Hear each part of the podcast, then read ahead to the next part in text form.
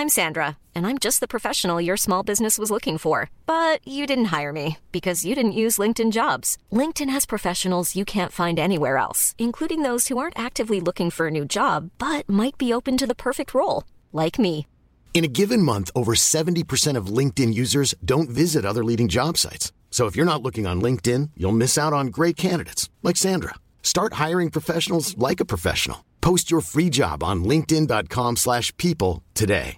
Imagine the softest sheets you've ever felt. Now imagine them getting even softer over time. That's what you'll feel with Bowl and Branch's organic cotton sheets. In a recent customer survey, 96% replied that Bowl and Branch sheets get softer with every wash. Start getting your best night's sleep in these sheets that get softer and softer for years to come. Try their sheets with a 30-night guarantee. Plus, get 15% off your first order at bowlandbranch.com. Code BUTTERY. Exclusions apply. See site for details.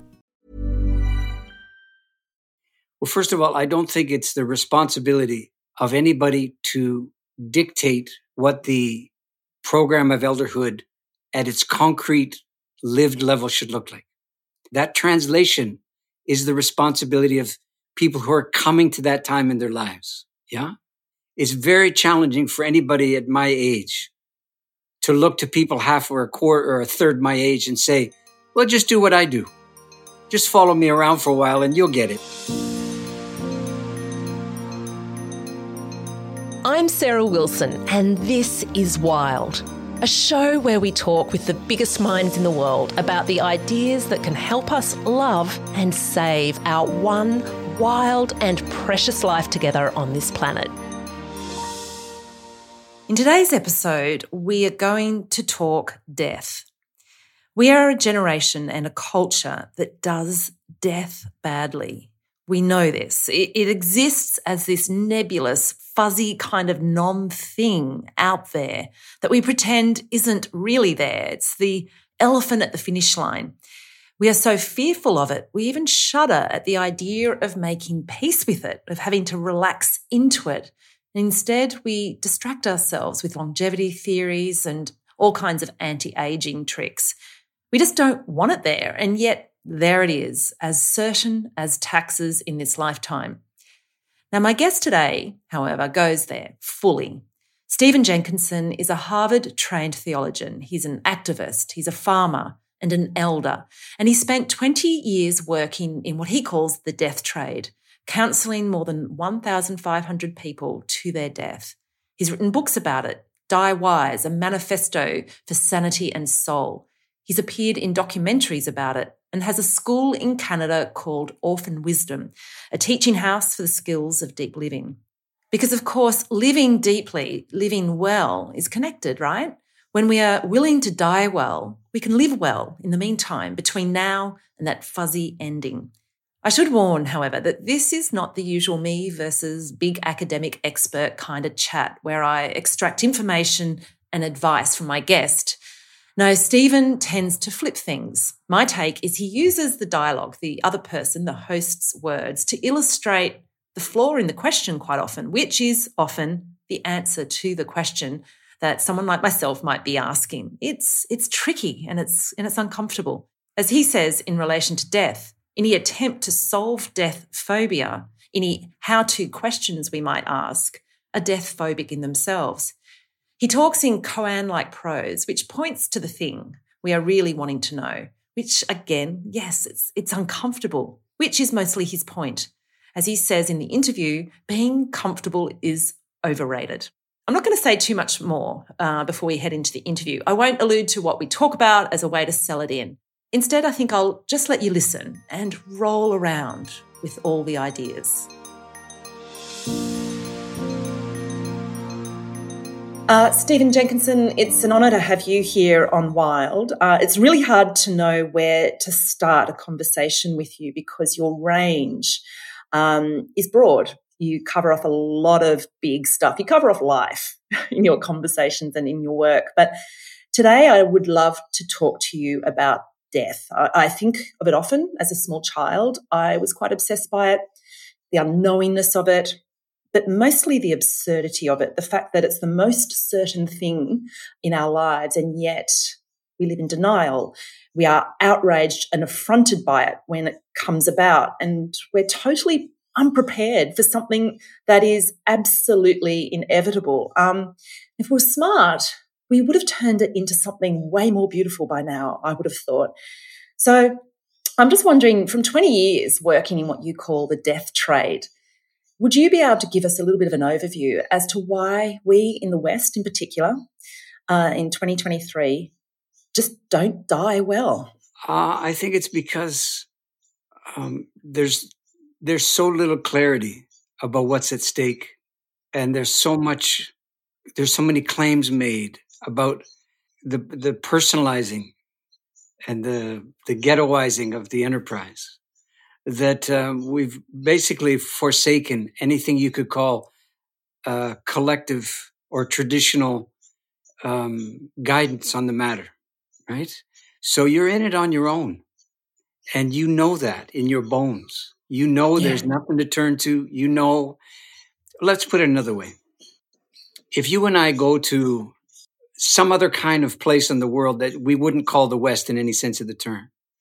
And we sat with uh, a, a seven year old and asked them what happens to you when you die.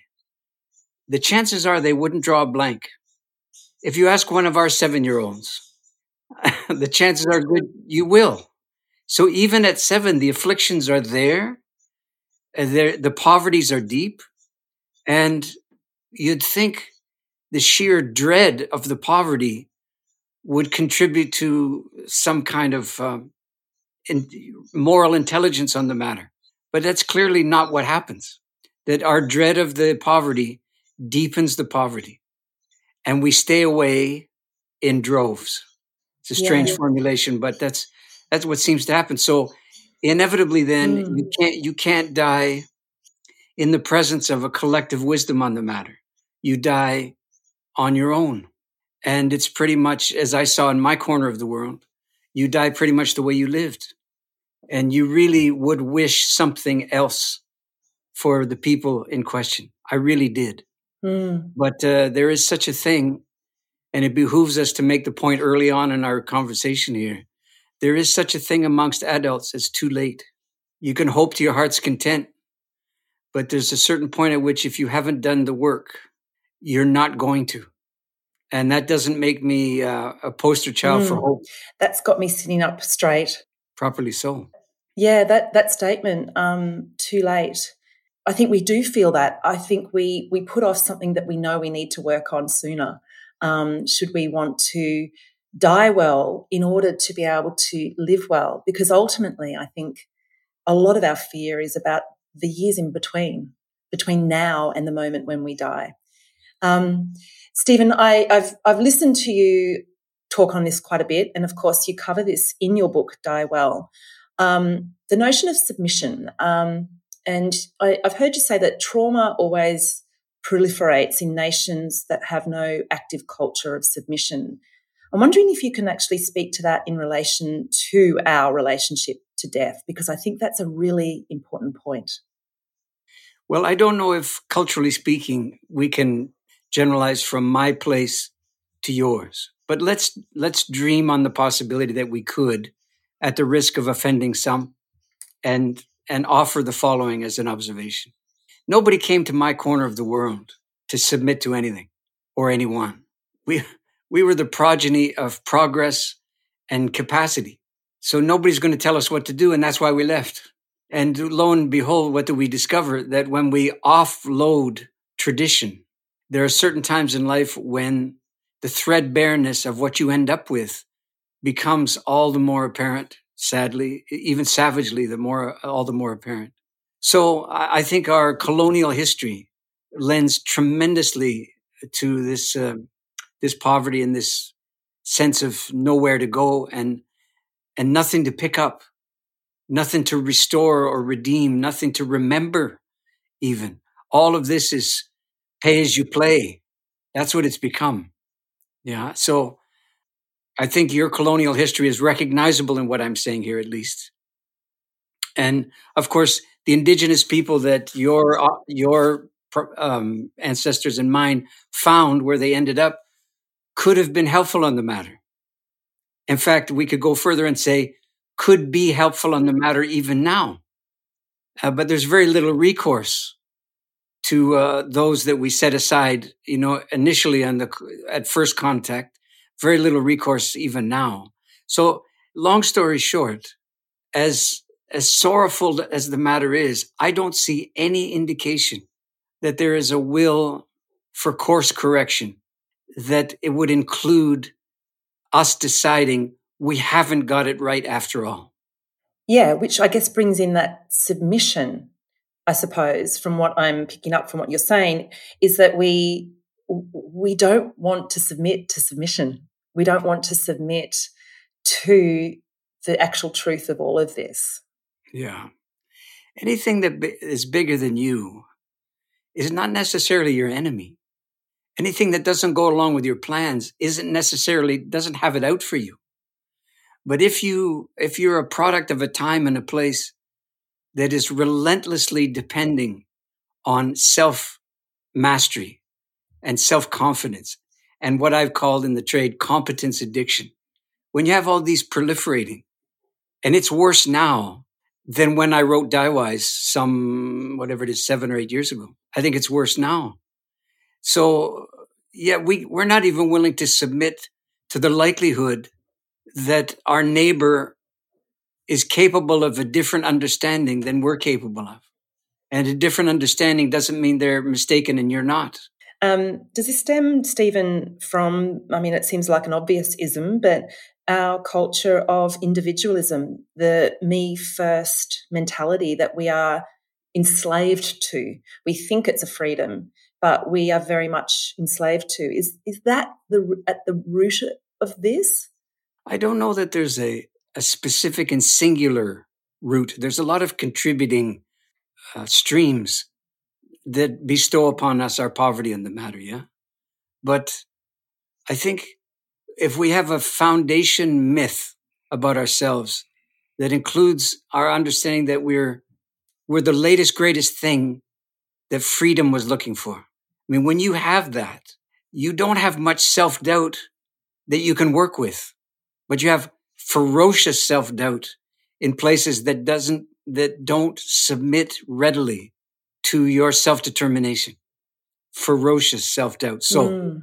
as an example, when I was working in the death trade, people would ask me all the time, did I find that people who were dying, who had some kind of faith life or some kind of religious affiliation or practice, tended to die better? They didn't know how to finish the question, but that's basically what they meant.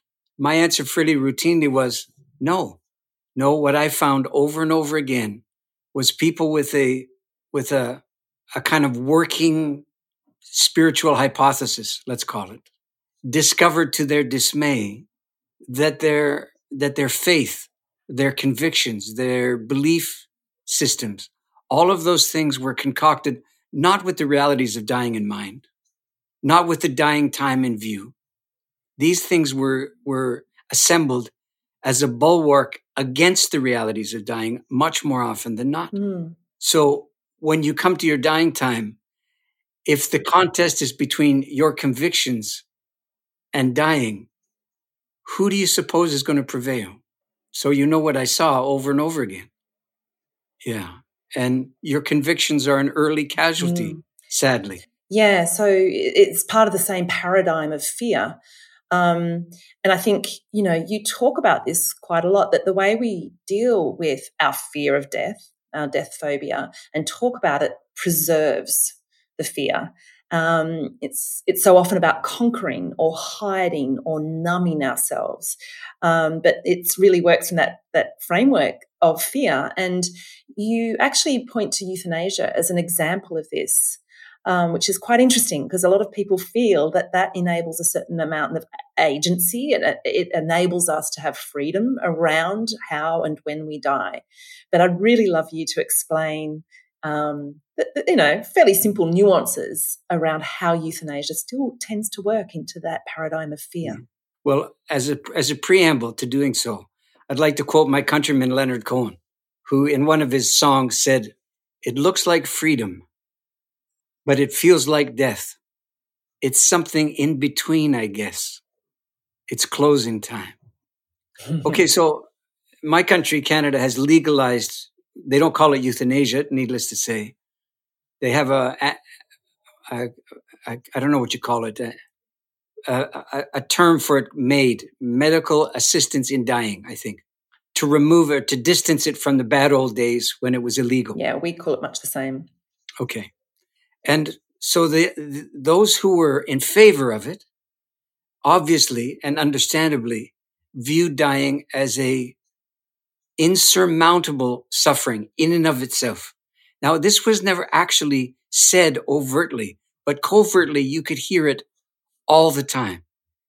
I, I'm going to translate it for you. People shouldn't have to die. Now, on the surface of it, that has a certain appeal, mm. that phrase. It also is absolutely nonsensical. That's like saying you have a, you have the right not to suffer. This is just the most peculiar claim. And to call this a right is, is, you know, it's beyond the pale, mm. really. So if, if you come into the arrangement with the conviction that dying in and of itself is a, is a indignity bordering on the unspeakable and a terrible transgression upon your self-determination, then you will welcome anything that reasserts your self-determination but it doesn't, but it doesn't do anything about your fear of dying. It doesn't even touch it. And as a result of not touching it and pretending to fix it, lo and behold, don't you discover that the fundamental death phobia of the culture, when the culture legalizes euthanasia or if its equivalent, is intact after the legalization. The fear remains because it was never spoken to. If not increases. Yes. And, and the, the terrible dilemma, mm. among others, is the notion that if you just gain agency, you win. no, no, that's, it's simply not the case. I can promise you this. Dying is a deity. Okay. It is that powerful. It is that consequential. It is not in any way malignant. It doesn't mean you any harm, but it has your address. It's not going anywhere else. You can't buy it off. It's more faithful as a companion than any friend you will ever have. So how do you propose to engage the companionship? That's the question. And fearfully, would you wouldn't call that companionship. How do we relax into that truth? Well, how would you exercise something that's not dominion? how to come to your dying as if it's not a question of who wins. So dying well and dying or dying wisely, you've said is is a responsibility. It's a right and it's a responsibility in part to our ancestors and our heirs. But um, at the risk of obviously asking the question from within the paradigm of a fear based um, approach to death, I'm wondering if you could give us a little bit of a picture of what dying well could look like, how we can actually relax into or submit to um, this deity. I know people listening are going to be wanting to know and wanting to see if they can actually do it before it's too late, if they can start living it, living out this notion of dying well so that they can probably also live well in the meantime. Mm. Is there anything that you can proffer there? The first order of business turns out to be the last as well. And it would be this learn the poverties mm-hmm. that you don't intend, but you bring with you nonetheless. If you don't do that, then all the positivity mantras in the world will not serve you, nor will they serve the dying when the time comes. Right? So learn the poverties first. Now that doesn't sound okay. So I'll do that for 20 minutes and then the rest of the time. What do you mean by learn the poverties? Learn the poverties means attend to what we've just been talking about for the last 20 minutes or so. There's not much that serves you when the dying time, when the dying time of someone else comes close to you. You can already feel it then. You can feel the threadbareness. No? Okay. So you don't, you don't prevail over threadbareness you learn to weave. You see, this is what I'm advocating here hmm. is that If you imagine dying to be an uninvited guest in your house, then you would be more inclined to see it this way. The presence of dying draws down upon your fundamental sense of etiquette with a stranger. And isn't it true that more often than not, the presence of a stranger draws something up in us that the presence of friends doesn't do? Because we can't speak shorthand with a stranger, emotional or psychological or, or mythic or poetic shorthand. So we're obliged to speak long handedly instead. And that's what I mean by learning, learning the ways, you see. And in so doing, you will find yourself learning the poverties. Yes, more capable of making a place for death at the table. The next order of business will be to inquire after what might mm. be hmm. the, the typical diet of dying. In other words, what sustains the dying in the way that you're sustained. And this is where the companionship comes in and the fear of being set upon begins to, to um, diminish someone. What do you mean about inquiring about the diet? What do you mean by diet? Could you spell that out a little? I would say to you that dying is a living thing. It might sound extremely odd, that phrase, but if you give it a minute, you would realize that dying is so consequential when it appears. I'm not talking here about the moment of death. I'm talking about the, the duration of demise. There's so much consequence to it that we don't get a lot of vote on. That it's, it's very clear to me, at least, that it, it, it is a kind of life force. Let's put it another way. If you go out your, the back of your house or your building where you live, the first place you can find where the dirt appears, take a pinch of it, put it in your hand and walk around the neighborhood and ask people what it is. And depending on whether you have a kind of new agey neighborhood or a, excuse me, uh, then people might see images or, or symbols in your hand. But that's not what it is. Do you know the way you come by this is things have to die in order for there to be dirt. That's what it is. It's the evidence of death. And it turns out that the, it's the evidence of death that's the life giving thing. Life is not a life giving thing. Life consumes life as it goes. Death releases all that consumption, not symbolically, in every way that it can be meant. It releases all of that accumulation, all of that concentration, and redistributes it in the world, in this case, in the form of dirt that you can plant in. Well, if it's true at the level of plants, if it's true at the level of everything that sustains us by way of eating, could it not be true poetically and mythologically as well? Exactly the same story with no particular change of emphasis. And if it's true, then what does it ask of us? And that's the beginning of tr- of contending with the fearfulness. I think. So, if I'm hearing you well, I, I, I take it from those two orders that you've you've outlined. Um, it's really about familiarizing ourselves with our dialogue around it, and perhaps even also introducing ourselves to new wisdoms, wisdoms that are, are truer and and and fit with the flow of our knowing.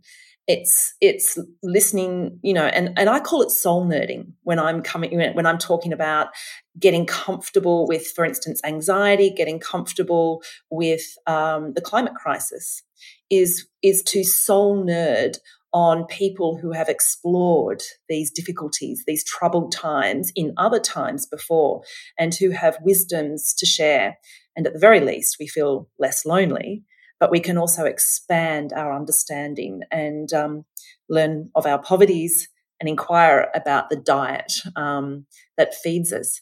Have I got that roughly right if I was to put it into sort of slightly different words? This is a good characterization, though it's not mine. So here's here's where we would depart from what you said in the direction of what I'm suggesting. It would be this. You initiated the observation by suggesting getting comfortable w- with these various dilemmas would be a good thing. I'd like to recommend that being comfortable is way overrated. In fact, is not required. In fact, may require certain things that, yes. that produce a kind of duplicity in us. Here's what I mean. So a woman was in touch with me very briefly on uh, as uh, by way of a letter. This is what she said. She's in her 50s. She's taking care of her dying father. She's doing so alone. She's read Die Wise. The only dilemma she's finding is that her father won't talk to her about his dying in any way, shape, or form. So her question to me is this How can I give my father a die wise death? Her phrase, I should say, not mine. But how can she do so while at the same time respecting his wishes and his, his example?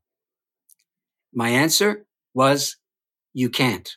And she was uh, taken aback, needless to say, because she imagined it was possible to do the right thing by way of his dying and do the right thing by way of his his response to her intervention or her presence. In other words, she was never going to be able to come to her father's dying and to ask him to do the same, to meet her there, and at the same time show that deference to him that most people would imagine would be the, the thing that you should do in such a moment. I would say in, in as a distinction from that, that he doesn't have the right as her father, who helped bring her into the world, to keep his dying from her. He literally does not have the right to do it. This is not an act of fathering. And here's why. The consequences of his refusal to speak about it mm. will be with her her whole life through. He won't have to live the consequences of it. She will. And when her dying, dying time comes, she will remember his silence as much as she remembers anything that I say or, or that she reads somewhere else. And so I'm, I come back again to the observation we made earlier on that dying is so consequential that you're not really in charge of what it means. You're not in charge of the, the, the consequences that ebb out as a consequence of how you do it or how you refuse to do it or how you try to bypass it or medicate it or hallucinogen it or whatever it is. You see? So an enormous uh, benefit is to be had from from the culture that you come from and me, mine, deciding to bear some responsibility for the nature of our dying having glimpsed the consequences of our dying. And it turns out not to be nearly as burdensome as we're afraid that it is. It turns out to be an enormous range of possibility for literally affirming life. But you can't affirm life if you leave death out of your affirmation.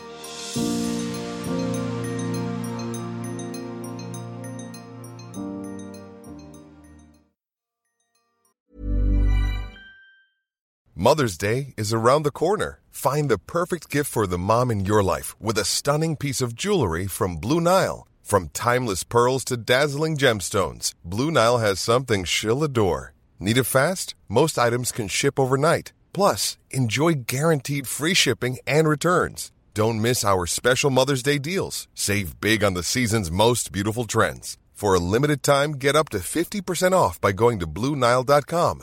That's Bluenile.com. Many of us have those stubborn pounds that seem impossible to lose, no matter how good we eat or how hard we work out. My solution is PlushCare. PlushCare is a leading telehealth provider with doctors who are there for you day and night to partner with you in your weight loss journey. They can prescribe FDA-approved weight loss medications like Wegovy and Zepbound for those who qualify. Plus, they accept most insurance plans. To get started, visit plushcare.com slash weight loss. That's plushcare.com slash weight loss.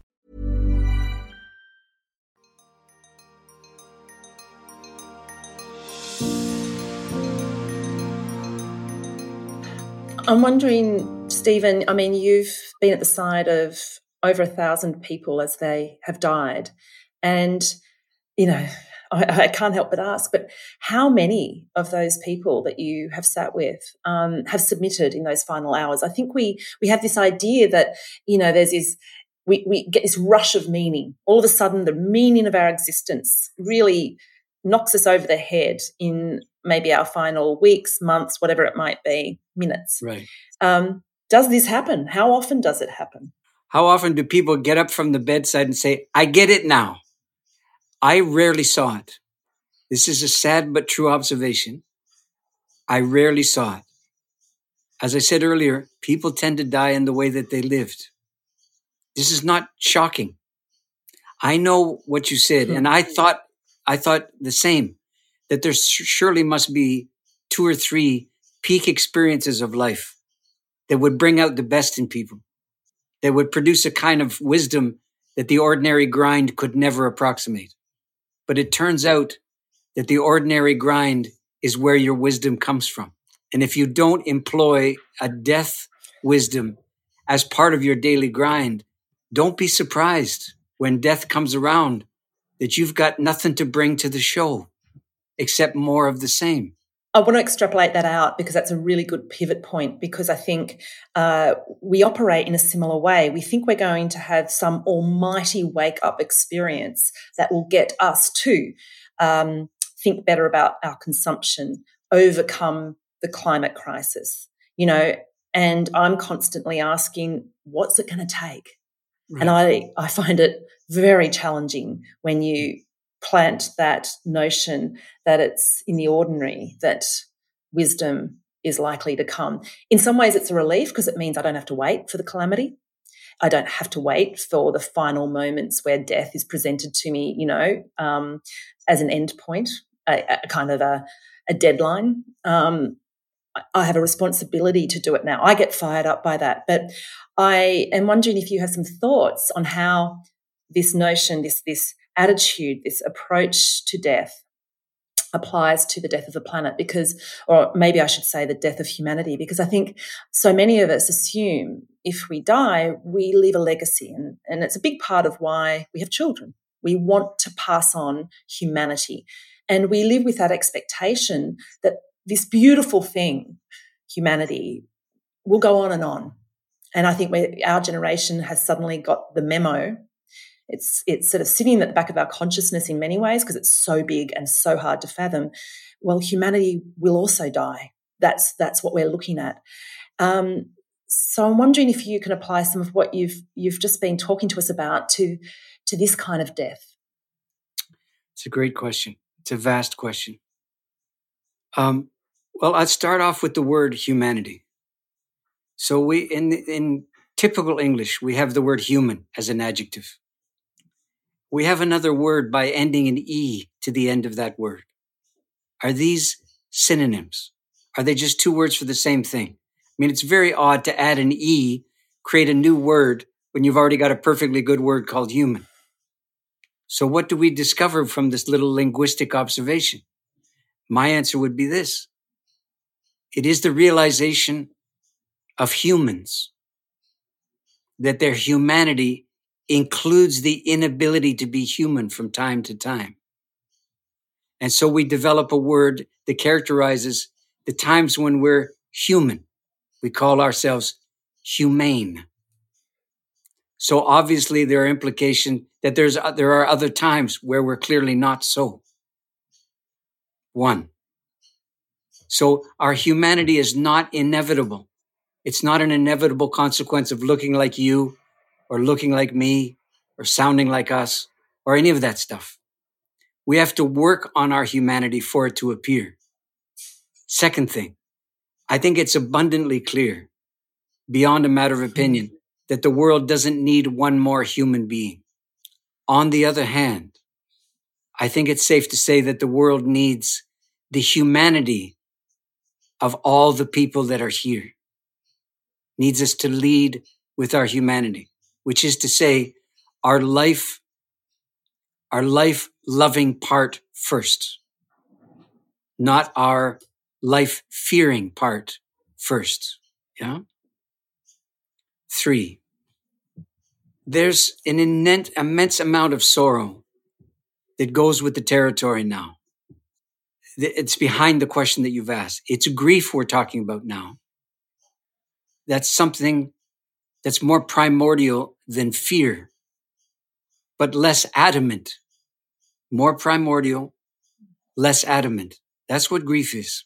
So I tell you a brief story. I'm told I have friends in, in Iceland. I was there teaching a few times and they told me some local uh, municipality had done the following thing. There was a, a hastily retreating glacier. So they put a sign at the foot of the glacier. And the sign apparently said three things on it. It said, We know what's happening. We know what must be done. Only you will know if we did it. It's very stilling, no? Mm. And and if you give it a moment, mm. you will find that your your assumption is that the sign is addressed to the future. Maybe the children or the you know the un, the not yet born kids or something like this. I beg to differ. I think the sign was addressed to the glacier because these people are old order animists, you know, they're pagans, many of them with a Lutheran, Lutheran kind of gloss. And that stuff is still there. And I wouldn't be the least bit surprised that they're, they are, if you will, submitting themselves to the retreat of the glacier as the bountiful evidence of what has come to be, where it stills all the rancorous matters of opinion and whether you believe in the science and all the rest. And it says three things we know, we know, but we don't know if we will. And so far, the evidence is not good that we will. We don't have a good track record. Okay. So if we go back to what we were talking about earlier, and you're asking me what are the practicalities of, you know, a good submission to the, to the event of dying, and we apply it to what we're talking about now, the same thing holds. You see, until you begin with the poverties, you will not begin. You will be in a process of infinite remove or regression or withdrawal because it's just too hard and it's just too vast and it asks too much. And I'm just one little person and there's nothing I can do and it's too late. Look, there's no doubt in my mind that it's too late for an awful lot of things. But here's the thing. The time will come when there will be people who are not alive now and all the people who are alive now will be dead. It's not that long from now. That time is coming. And those people have got to decide whether or not they're willing to claim us as their ancestors, given our track record, given the, the deep diminishment of the natural world. If we have no other, if we can find no mm-hmm. other reason to behave differently than that, that reason will do. Those people will need to know that they come from people who are worthy of coming from. And you don't hope that you'll be worthy. You get worthy now. And that's what time it is. What does it look like for you when you are in elderhood, when you are practicing elderhood and honoring it? What do you feel that you, what do you rise to? Well, first of all, I don't think it's the responsibility of anybody to dictate what the program of elderhood at its concrete lived level should look like. That's the responsibility. That translation is the responsibility of people who are coming to that time in their lives. Yeah.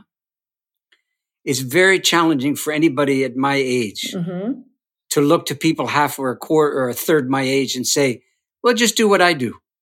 Just follow me around for a while and you'll get it.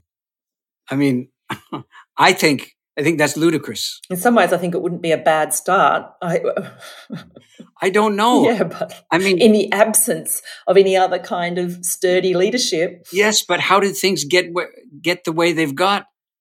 If it wasn't on the watch of people who are now saying to you, "Yeah, follow me around for a while, you'll get it." See, my point is that this is much more stymieing than we wish it was.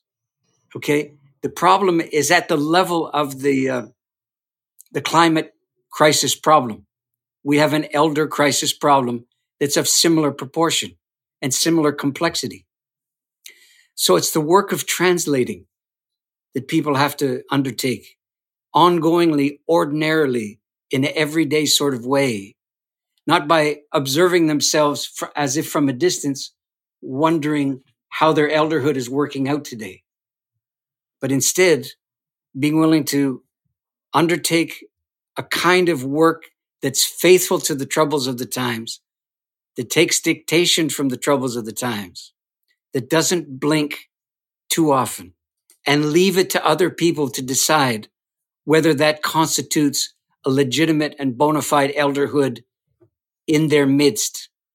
This is not for the people mm. we're talking about to decide this. Now, the problem with that arrangement, of course, is a lot of younger people have never, literally never seen an elder in action. So how would they know?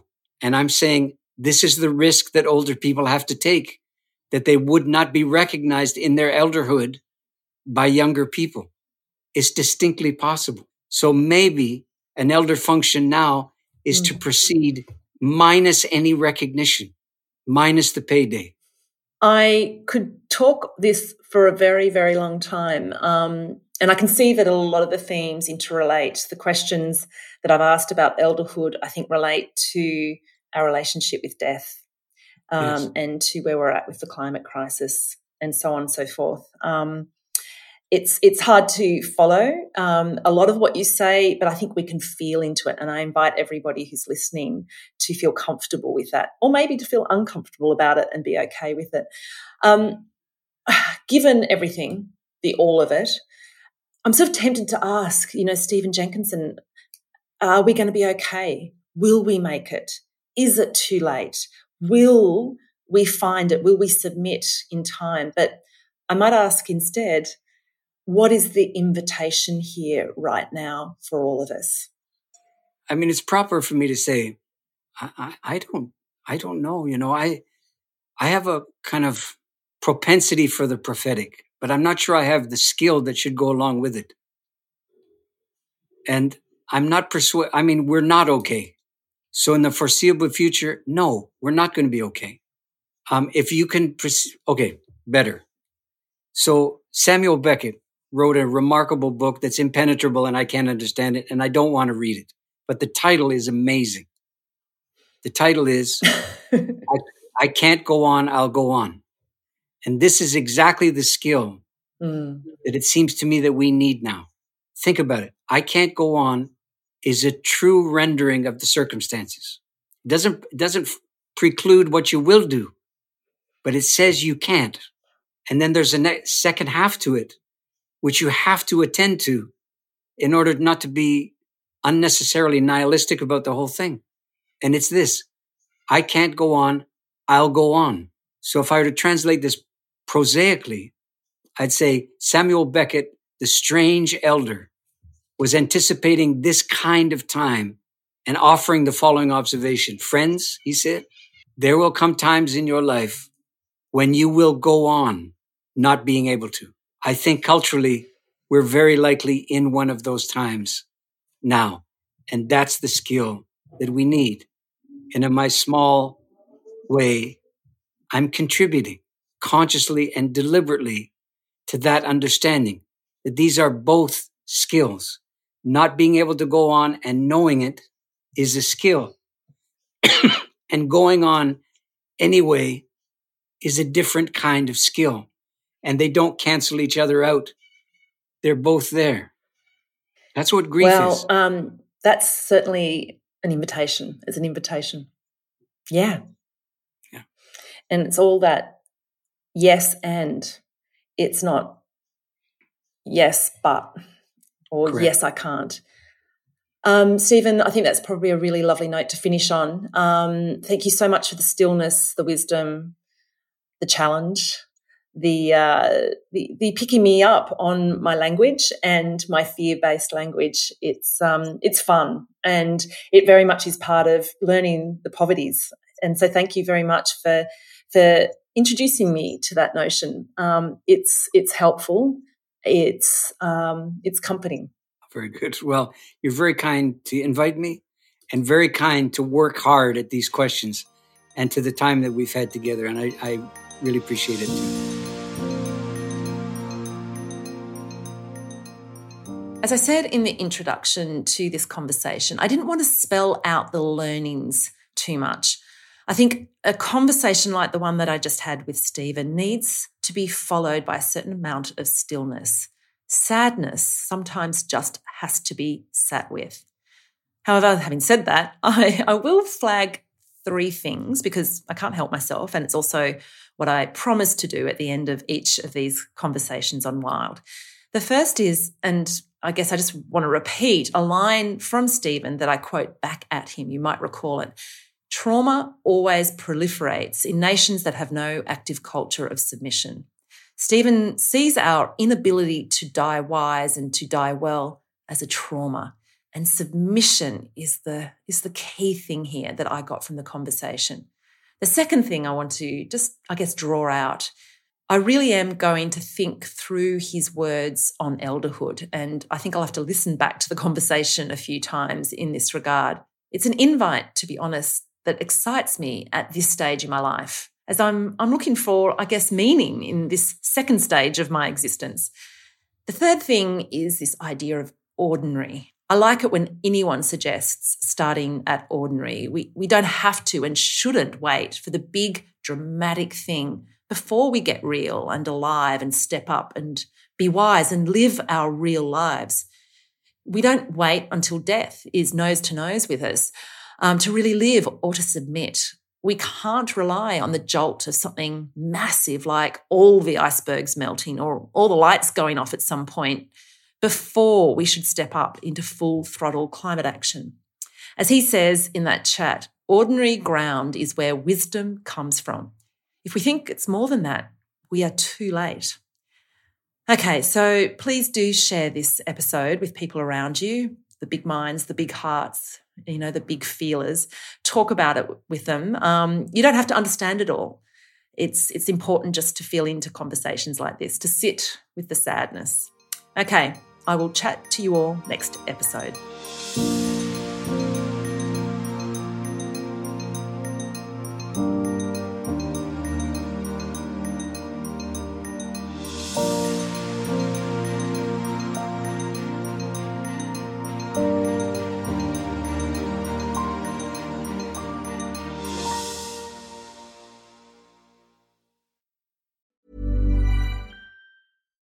Here's a cool fact a crocodile can't stick out its tongue. Another cool fact you can get short term health insurance for a month or just under a year in some states. United Healthcare short term insurance plans are designed for people who are between jobs, coming off their parents' plan, or turning a side hustle into a full time gig. Underwritten by Golden Rule Insurance Company, they offer flexible, budget friendly coverage with access to a nationwide network of doctors and hospitals. Get more cool facts about United Healthcare short term plans at uh1.com. Even when we're on a budget, we still deserve nice things. Quince is a place to scoop up stunning high end goods for 50 to 80% less than similar brands. They have buttery soft cashmere sweaters starting at $50, luxurious Italian leather bags, and so much more. Plus, Quince only works with factories that use safe, ethical, and responsible manufacturing. Get the high-end goods you'll love without the high price tag with Quince. Go to quince.com/style for free shipping and 365-day returns.